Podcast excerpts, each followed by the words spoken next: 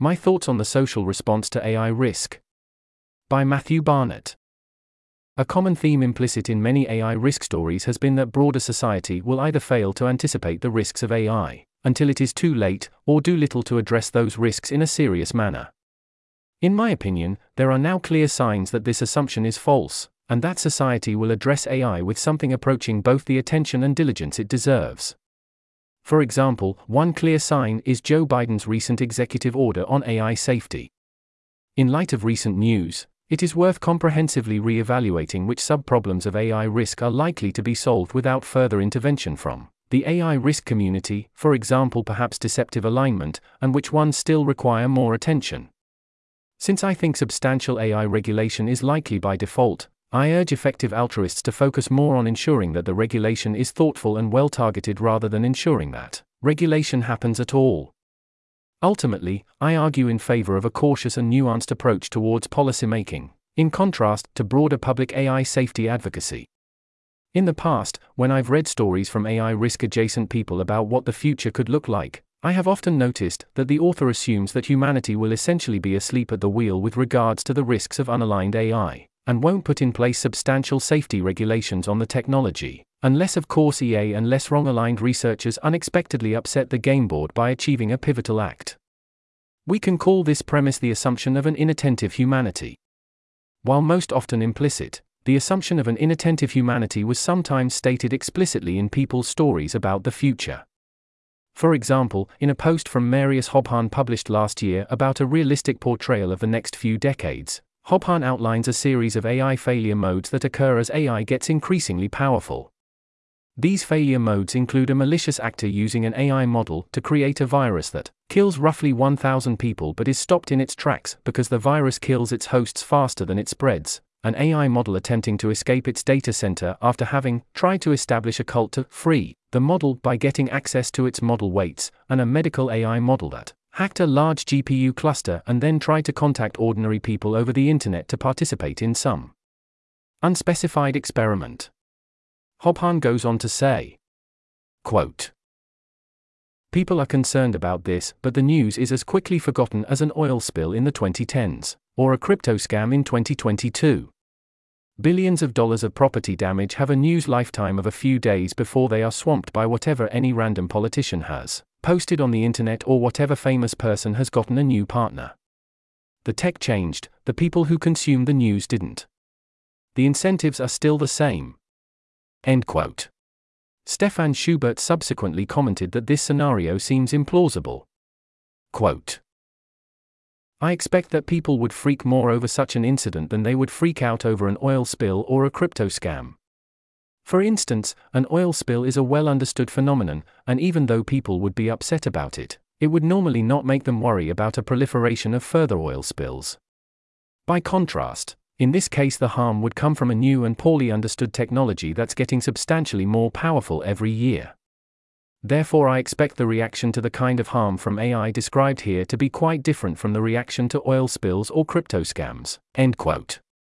I believe Schubert's point has been strengthened by recent events, including Biden's executive order that touches on many aspects of AI risk, the UK AI Safety Summit, the recent open statement signed by numerous top AI scientists warning about extinction from AI, the congressional hearing about AI risk and the discussion of imminent legislation, the widespread media coverage on the rise of GPT like language models, and the open letter to pause model scaling.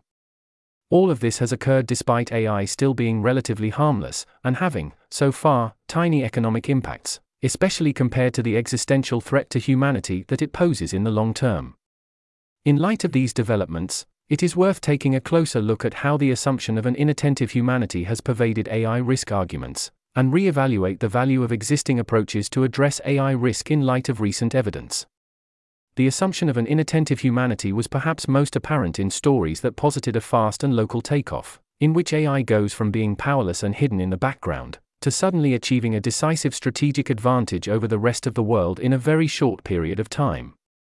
In his essay from 2017, Eliezer Yudkowsky famously argued that there is no fire alarm for artificial general intelligence, by which he meant that there will not be an event producing common knowledge that action on AI risk is now due and socially acceptable. He wrote, quote, Multiple leading scientists in machine learning have already published articles telling us their criterion for a fire alarm. They will believe artificial general intelligence is imminent. A. When they personally see how to construct AGI using their current tools. This is what they are always saying is not currently true in order to castigate the folly of those who think AGI might be near. B. When their personal jobs do not give them a sense of everything being difficult.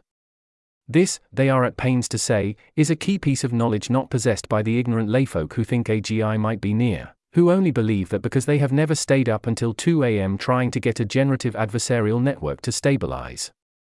C. When they are very impressed by how smart their AI is relative to a human being in respects that still feel magical to them. As opposed to the parts they do know how to engineer, which no longer seem magical to them.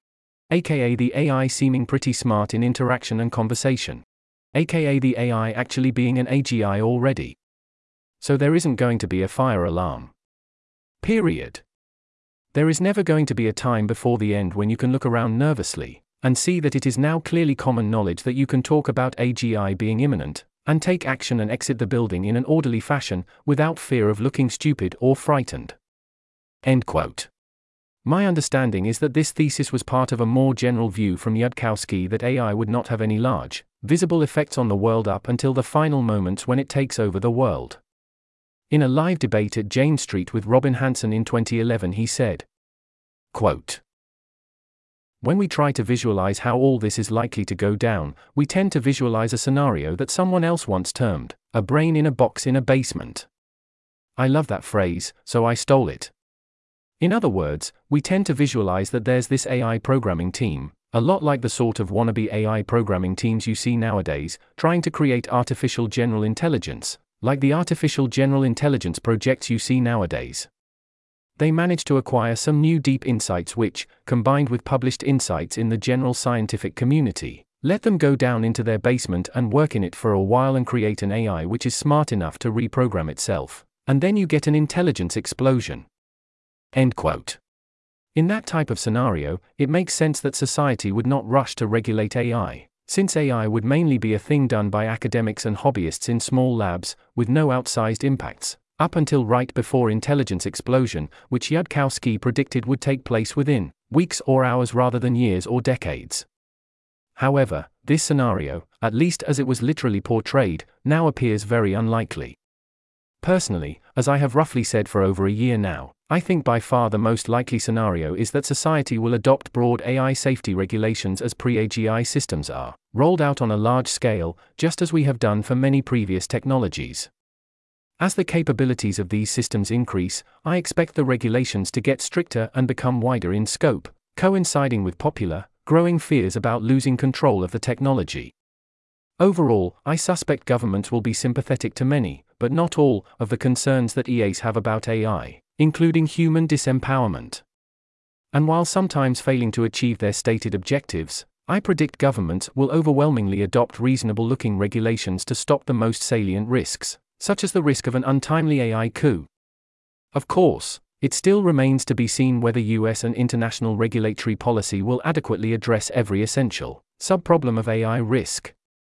It is still plausible that the world will take aggressive actions to address AI safety, but that these actions will have little effect on the probability of human extinction simply because they will be poorly designed.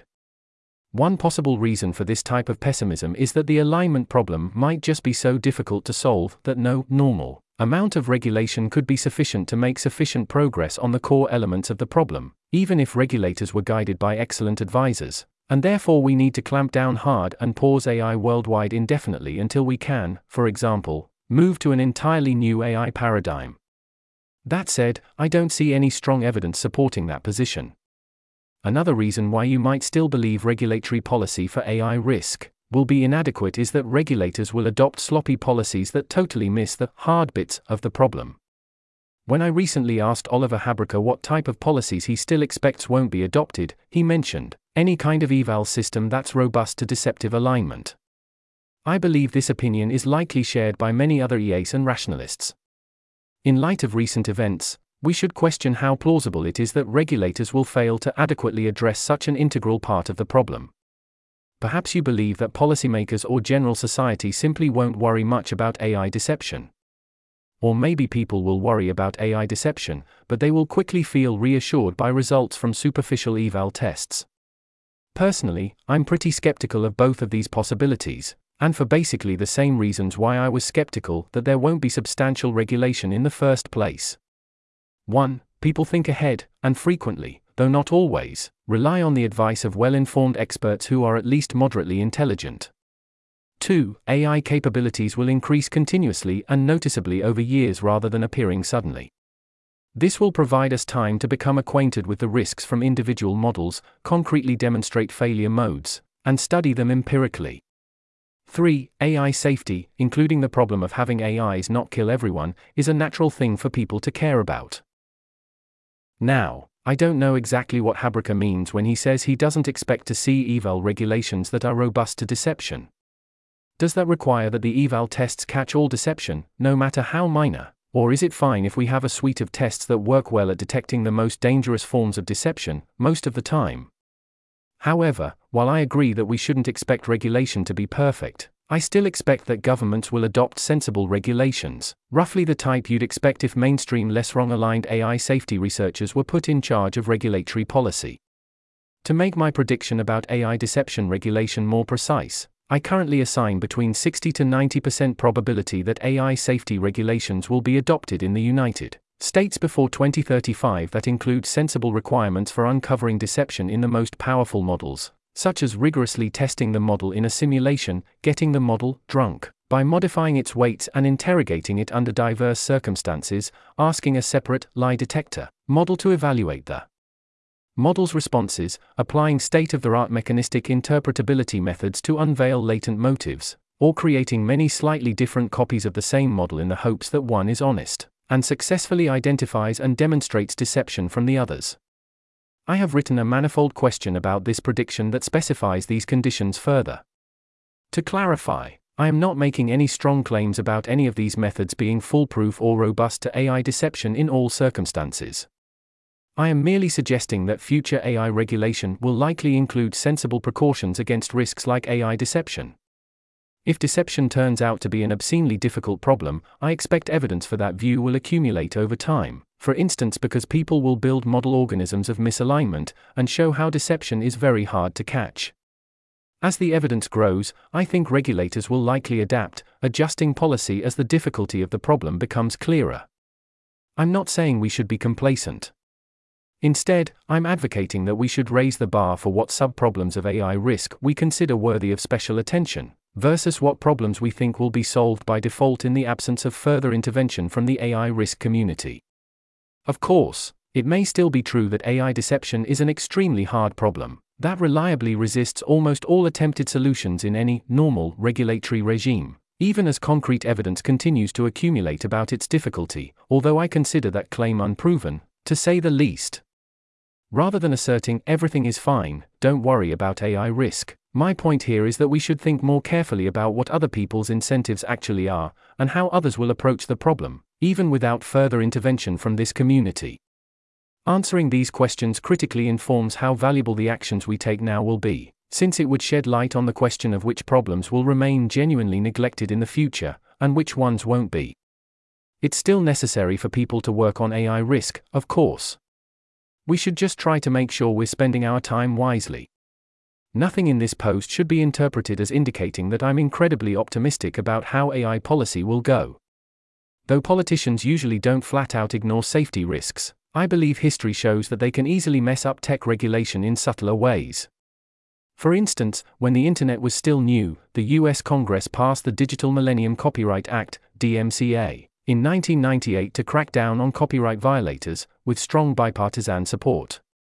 While the law had several provisions, one particularly contentious element was its anti circumvention rule, which made it illegal to bypass digital rights management, DRM, or other technological protection measures. Perversely, this criminalized the act of circumvention even in scenarios where the underlying activity, like copying or sharing, didn't actually infringe on copyright. Some have argued that because of these provisions, there has been a chilling effect on worldwide cryptography research, arguably making our infrastructure less secure with only a minor impact on copyright infringement. While it is unclear what direct lessons we should draw from incidents like this one, I think a basic takeaway is that it is easy for legislators to get things wrong when they don't fully understand a technology. Since it seems likely that there will be strong AI regulations in the future regardless of what the AI risk community does, I am far more concerned about making sure the regulations are thoughtful, well targeted, and grounded in the best evidence available, rather than making sure they happen at all. Instead of worrying that the general public and policymakers won't take AI risks very seriously, I tend to be more worried that we will hastily implement poorly thought out regulations that are based on inaccurate risk models, or limited evidence about our situation. These regulations might marginally reduce some aspects of AI risk, but at great costs to the world in other respects. For these reasons, I favor nuanced messaging and pushing for cautious, expert guided policymaking, rather than blanket public advocacy. This article was narrated by Type 3 Audio for LessWrong. It was first published on November 1, 2023. The original text contained five footnotes which were omitted from the narration. To report an issue or give feedback on this narration, go to t3a.is.